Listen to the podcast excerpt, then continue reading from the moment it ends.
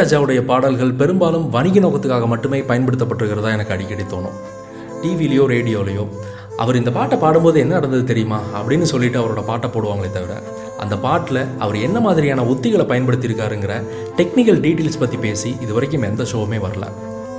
இது எப்படி இருக்குது அப்படின்னா கடவுளை காட்டுறேன்னு சொன்ன வள்ளலார்கிட்ட போய் நீங்கள் ஏதோ பெரிய வித்தையெல்லாம் காட்டுவீங்களாமே. எங்கே ஒரு கிலோ மாம்பழம் வர வைங்க அப்படிங்கிற மாதிரி தான் இருக்குது நம்மக்கிட்ட ஒரு பெரிய பழக்கம் ரொம்ப நாளாக இருக்குது வாழும்போது ஒருத்தரை நம்ம கண்டுக்கவே மாட்டோம்.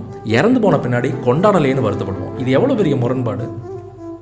இந்த பேரறிஞன் வாழும் காலத்திலேயே கொண்டாடப்படணும். குறிப்பாக அவரோட அசாத்தியமான இசை நுணுக்கங்களுக்காக கொண்டாடப்படணுங்கிறது தான் இந்த எபிசோடுடைய நோக்கம். இது வெறும் தொடக்கமாக மட்டுமே இருக்கணும் அப்படின்னு எல்லாம் வல்ல பேர் இயற்கையும் வேண்டிக்கிறேன். ஒவ்வொரு நூற்றாண்டும் ஒவ்வொரு துறையிலையும் ஒரு தலை சிறந்த ஆளுமையை அடையாளப்படுத்தும்.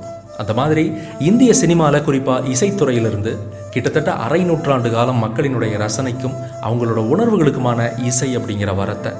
கண்ணுக்கு தெரியாமல் காற்று வழி வரும் அமுதத்தை ரசிக்க ரசிக்க கொடுத்த ஒரு மா கலைஞன் மக்கள்கிட்ட இருந்து கொஞ்சம் கொஞ்சமாக மறைஞ்சிக்கிட்டு இருந்த மக்கள் இசையை தனக்குள்ளே ஏற்றிக்கிட்டு அதை விதவிதமான இசை வடிவங்களால் அலங்கரித்து எந்த கால தலைமுறையும் நின்று ரசிக்கும்படியான படைப்புகளை பாடல் வடிவத்தில் தந்த இந்த நூற்றாண்டின் நிகரற்ற கலைஞன் ராகதேவன் இசைஞானி இளையராஜா.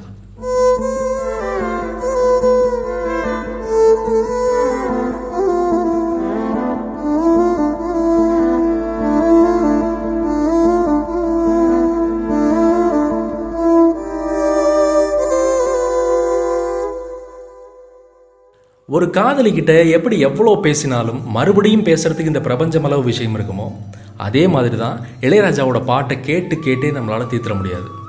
எத்தனையோ பாடல்களை இளையராஜா படைச்சிருந்தாலும் இந்த எபிசோடில் பேச போகிற அந்த ஒரு பாடல் ஏன் அவரை இசைஞானின்னு கூப்பிடுறோம் அப்படின்னு புரிய வைக்கணும்னு நம்புகிறேன் காப்ரேட்ஸ் பற்றி கவலைப்படாமல் டைம் லென்த்து பற்றி கவலைப்படாமல் இந்த எபிசோட் க்ரியேட் பண்ணியிருக்கு. நீங்கள் கேட்கணுங்கிறதுக்காக கூட இல்லாமல் இந்த ஒரு பாட்டுக்கு நான் வைக்கிற ஒரு மலர் கொத்தா இந்த எபிசோட் தயாரிக்கப்பட்டிருக்கு. சரி அப்படி என்ன பாடல் அது? கேட்கலாம். இது இறைவி சிந்தனைக்களம் தமிழ் பாட்காஸ்ட். பேசிக்கொண்டிருக்கும் நான் பருதி.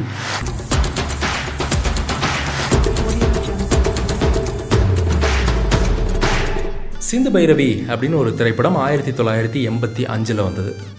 கே. பாலச்சந்தரோட இயக்கத்தில் சிவகுமார் ஜேகேபி அப்படிங்கிற கதாபாத்திரத்திலையும் சுஹாசினி சிந்து அப்படிங்கிற கதாபாத்திரத்திலையும் சுலோச்சனா பைரவி அப்படிங்கிற கதாபாத்திரத்திலையும் நடிச்சிருப்பாங்க. இது ஒரு sapiosexual based extramarital affair story sapiosexual அப்படின்னா என்ன அப்படின்னா அறிவின் பால் ஈர்க்கப்பட்டு காதல் உருவது அப்படின்னு சொல்லலாம். ஆனால் இந்த வகை ஈர்ப்பு இந்த படத்தில் வர்ற மாதிரி இவ்வளோ உறுதியாக இருக்குமா அப்படின்னலாம் சொல்ல முடியாது. பாலச்சந்தர் குறிப்பாக இவர் எடுத்த டூ ஹீரோயின் சப்ஜெக்ட் அதிலும் குறிப்பாக எக்ஸ்ட்ரா மெரிட்டல் அஃபைர் அதாவது திருமணம் தாண்டிய உறவு தொடர்பான அபூர்வ ராகங்கள் மூன்று முடிச்சு புது புது அர்த்தங்கள் மாதிரியான படங்கள்லேயே சிந்து பைரவி ரொம்பவே முக்கியமான ஒரு படம். ஏன்னா இந்த படம் சிறந்த நடிகை பாடகி இசையமைப்பாளர்னு மூணு தேசிய விருதுகளை வாங்கின படம்.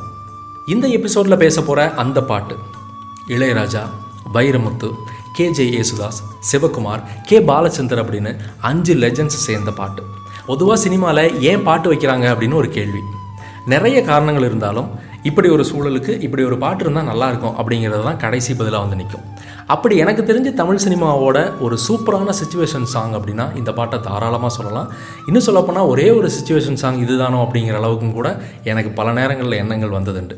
சரி அப்படி என்ன சுச்சுவேஷன் தன்னோட ரசிகையினுடைய ரசிப்பு தன்மையால் ஏற்பட்ட ஈர்ப்பு.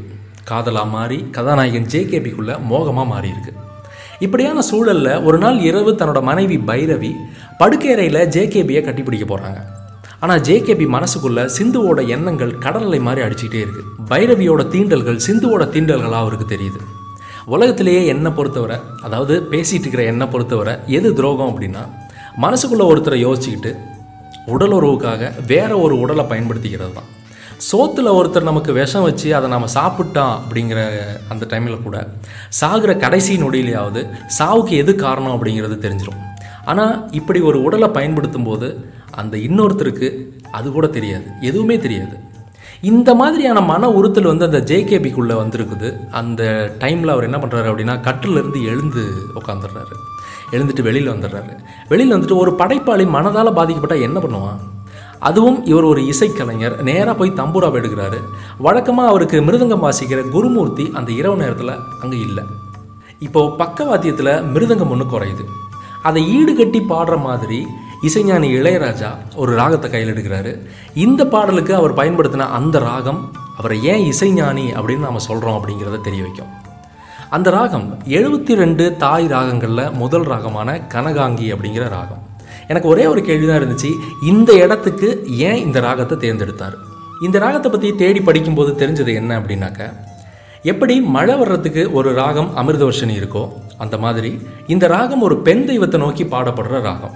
அதுவும் அந்த பெண் தெய்வத்தோட ஆற்றல் எப்படிப்பட்டது அப்படின்னா மோகம் முத்தி போய் அவஸ்தைப்படுற ஒரு ஆணோ பெண்ணோ இந்த தெய்வத்துக்கிட்ட போய் இந்த ராகத்தை பாடி வேண்டுனா அவங்களோட அந்த சூட்டை எடுத்துக்கிட்டு அந்த மனுஷனை குளிர்விக்கும் அப்படின்னு ஒரு நம்பிக்கை உண்டு. தமிழ்நாட்டோட தென் மாவட்டங்களில் இந்த வழிபாடு இருந்ததாக நான் கேள்விப்பட்டேன். ஒரு ராகத்தோட வரலாறு வர தெரிஞ்சுக்கிட்டு அந்த ராகத்தை பயன்படுத்தியிருக்காரு இளையராஜாங்கிறது எனக்கு ரொம்பவுமே ஆச்சரியமாக இருந்துச்சு.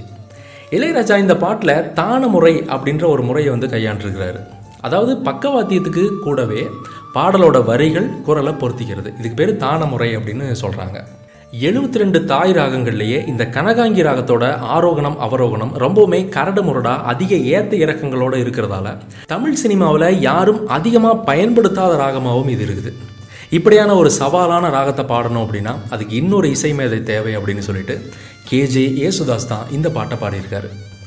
பாரதியாரோட மோகத்தை கொன்றுவிடு அல்லால் எந்தன் மூச்சை நிறுத்திவிடு தேகத்தை சாய்த்து விடு அல்லால் அதில் சிந்தனை மாய்த்து விடு அப்படிங்கிற பாடலோட தொடக்கத்தை மாதிரியே இதையும் தொடங்கி எழுதியிருப்பார் வைரமுத்து. கனகாங்கி ராகத்தில் இளையராஜா தான முறையையும் கையாண்டிருக்கிறாரு அப்படிங்கிறதால வார்த்தைகளோட முடிவில் மிருதங்கத்தோட சத்தமான தம் தம் அப்படின்னு வர்ற மாதிரி வார்த்தைகளை வச்சிருப்பாரு வைரமுத்து. காட்சிக்கு இது எப்படி தெரியும் அப்படின்னாக்க மிருதங்கம் வாசிக்கிற குருமூர்த்தி இல்லாத குறைய இந்த ராகத்தை வச்சே பூர்த்தி செஞ்சுக்கிறாரு அந்த மகா கலைஞன் ஜே கேபி அப்படிங்கிற மாதிரி காட்சியில் வரும். பாடல் இப்படி தான் தொடங்கும்? தொம் தொம் தொம் தனம் தத்தும் தொம் தொம் த நம் தொம். மிருதங்கம் இல்லை அப்படிங்கிற குறைய அந்த ராகத்தை பயன்படுத்தி அந்த வார்த்தையை பயன்படுத்தி அவர் தீர்த்துக்கிறாரு அந்த ஜேகேபி அப்படிங்கிற மாதிரி தான் இந்த பாடல் வந்து தொடங்கியிருக்கும். தொம் தொம் தொம் தனம் தத்தும் தொம் தொம் த நம் தொம். இப்படி தொடங்கினதுக்கு அப்புறமா வந்து அந்த தெய்வத்துக்கிட்ட போய் அவர் சொல்கிறார் முதல்ல வந்து விவரிக்கிறார். எனக்கு என்ன பிரச்சனை? போன உடனே அந்த அந்த பிரச்சனையினுடைய முன் சுருக்க வடிவம்னு சொல்லுவோம்ல அந்த மாதிரி வந்து அந்த கடவுள்கிட்ட அவர் விவரிக்கிறார் முதல்ல. என்ன சொல்கிறாரு அப்படின்னாக்க மோகம் என்னும் தீயில் என் மனம் வெந்து வெந்து உருகும். வானம் எங்கும் அந்த பிம்பம் வந்து வந்து விலகும். இப்படி விவரிக்கிறாரு.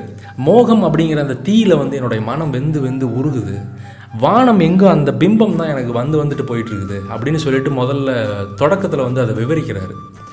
தனக்கு உள்ள பிரச்சனை என்ன அப்படிங்கிறத. அதுக்கப்புறம் அந்த வேண்டல் ஒரு மாதிரியான கெஞ்சலாக போகுது அந்த தெய்வத்துக்கிட்ட. அது என்ன சொல்கிறாரு அப்படின்னாக்க மோகம் என்னும் மாயப்பேயை நானும் கொன்று போட வேண்டும். இல்லை என்ற போது என் மூச்சு நின்று போக வேண்டும். இது பாட்டை எப்படி வரும் அப்படின்னாக்க மோகம் என்னும் மாய பேயை நானும் கொன்று போட வேண்டும். இல்லை என்ற போது எந்த மூச்சு நின்று போக வேண்டும். இது இதில் பார்த்தீங்கன்னா அந்த வேண்டும் அப்படிங்கிறது வந்து அந்த மிருதங்கத்தோடைய முடிவு வர்ற மாதிரியே வரும். வேண்டும் அப்படின்ற மாதிரி. அடுத்தது அந்த கெஞ்சல் முடிஞ்சதுக்கப்புறம் அந்த தன்னோட இயலாமை அவருக்கே தெரியுது. அவருக்கே தோணுது தன்னோட இயலாமை. என்னால் அது முடியல. அந்த உணர்வுகளை வந்து என்னால் ஓவர் கம் பண்ண முடியல அப்படிங்கிற அந்த இயலாமை வந்து எப்படி வெளிப்படுத்துகிறாரு அப்படின்னா தேகம் எங்கும் மோகம் வந்து யாகம் செய்யும் நேரம் நேரம். அந்த தேகம் முழுக்க அந்த மோகம் வந்து யாகம் பண்ணுது. அந்த வெப்பத்தை என்னால் தாங்க முடியல அப்படின்னு சொல்லிட்டு சொல்கிறாரு இந்த நேரம் எனக்குள்ள அந்த யாகம் நடக்கிற மாதிரியான வெப்பம் இருக்குது அப்படின்னு சொல்லிட்டு. அதுக்கு என்ன பண்ணுறது மறுபடியும் அந்த இறைக்கிட்ட வேண்டுறாரு. எந்த மாதிரி வேண்டுறாரு அப்படின்னாக்க தாயே இங்கு நீயே வந்து தண்ணீர் ஊற்ற வேண்டும் வேண்டும். அந்த தண்ணியை ஊற்றி நீ தான் இதை எப்படியாவது அணைக்கணும் அப்படின்னு சொல்கிறாரு நம்ம இவ்வளோ நேரம் என்ன நினச்சிட்டு இருந்தோம் அப்படின்னா அது ஒரு பெண் தெய்வத்தை நோக்கி அவர் பாடிட்டு இருக்காரு அப்படின்னு சொல்லிட்டு நினைக்கிறோம். ஆனால் உண்மை என்ன அப்படின்னாக்க ஒரு பெண்ணால் ஒரு பெண் மேலே ஏற்பட்ட மோகத்தை அதே பெண்ணை வச்சு தான் தீர்த்துக்க முடியும் தீர்த்துக்க வேணும். அப்படி இல்லாமல் நம்ம வேற ஒரு பொண்ணை தேர்ந்தெடுக்கணும் அப்படின்னா முன்னாடி சொன்ன மாதிரி அது ஒரு துரோகத்துக்கான வடிவத்துக்கு போய் நிற்கும் இந்த மாதிரியான எண்ணங்கள் எல்லாம் அவருக்குள்ளே ஓடிட்டு இருக்கும்போது இந்த எண்ணங்களுடைய அழுத்தத்தால் அவருக்குள்ள விரக்தி கூடுது. அப்போ விரக்தி கூடும்போது அந்த டெம்போல வேரியேஷன் காட்டுறாரு இளையராஜா. எப்படி காட்டுறாரு அப்படின்னாக்க மனதில் உனது ஆதிக்கம் இளமையின் அழகு உயிரை பாதிக்கும். விரகம் இரவை சோதிக்கும். கனவுகள் விடியும் வரையில் நீடிக்கும். மனதில் உன்னுடைய ஆதிக்கம் வந்து அந்த இளமையினுடைய ஆதிக்கம் வந்து என்னை ரொம்ப பாதிக்குது. என்னால் முடியல. யார்கிட்ட போய் கேட்குறாருன்னா அந்த பொண்ணுகிட்டே கேட்குறாரு அந்த சிந்துக்கிட்டே போய் பேசுகிற மாதிரியான அந்த அந்த எண்ணங்களை வந்து அப்படியே மாற்றி காட்டுறாரு இந்த இடத்துல. எல்லாம் முடிஞ்சு சரி விரக்தியில் கூட பாடிட்டார். இதுக்கப்புறம் என்ன பண்ணுறது வேறு வழியே கிடையாது. அந்த பொண்ணுக்கிட்டே போய் சரணடைகிறது தான் வழி. அப்படிங்கிற அந்த வழியை எப்படி கொண்டு வர்றாரு அப்படின்னாக்க ஆசை என்னும் புயல் வீசி விட்டதடி ஆணி வேர் வரையில் ஆடி விட்டதடி காப்பாய் தேவி காப்பாய் தேவி.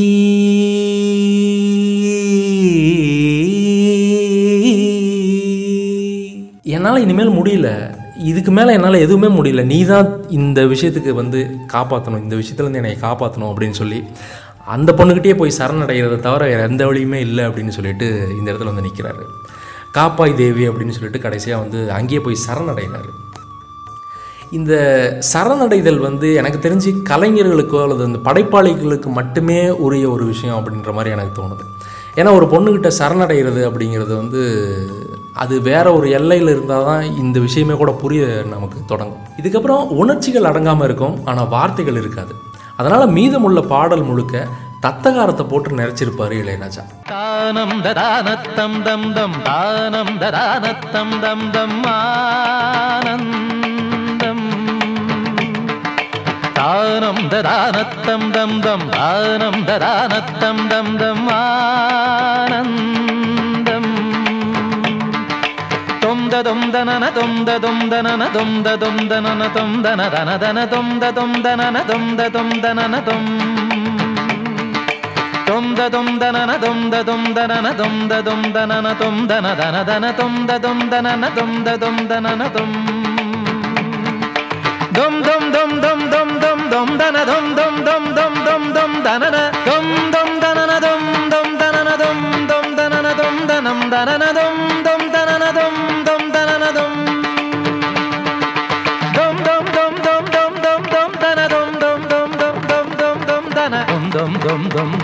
dum தனதும்.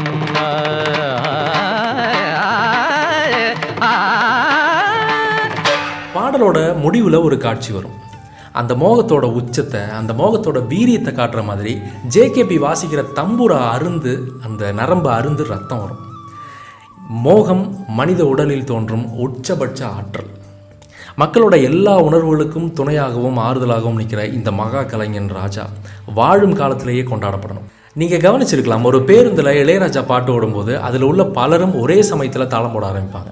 ஒரு சாதாரண மனுஷனை ரசிகன் அப்படிங்கிற எல்லையிலிருந்து இன்னொரு எல்லைக்கு கூட்டிகிட்டு போன அந்த மாயத்தை செஞ்சது எவ்வளோ பெரிய வேலை? அதுக்காக அவர் செஞ்ச நுணுக்கங்கள் என்ன அப்படிங்கிறது கடைசி வரை தெரியாமலே போயிருமோ அப்படிங்கிற அந்த பயம்தான் இந்த எபிசோட் ராகதேவன் இசைஞானி இளையராஜா.